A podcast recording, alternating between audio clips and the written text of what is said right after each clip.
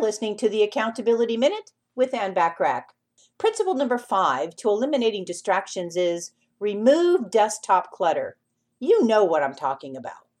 Magazines that you say you're going to read on your lunch break, and a picture of your sweetheart taped to the right side of your computer monitor. These items need to be moved out of your immediate and frequent field of vision. It's okay to have personal items near you, they just shouldn't be right in front of you where you're looking most of the time. Only keep those items on your desk that you are currently working on. Anything else can cause a distraction and slow you down from getting your work done. Place only current files you need on your desk, while others are filed away until you need them. If you are a paperless organization, open only one computer file at a time. Tune in tomorrow for principle number six to help you reduce and eliminate distractions. If this concept today applies to you, how will you apply it in your life to be even more successful?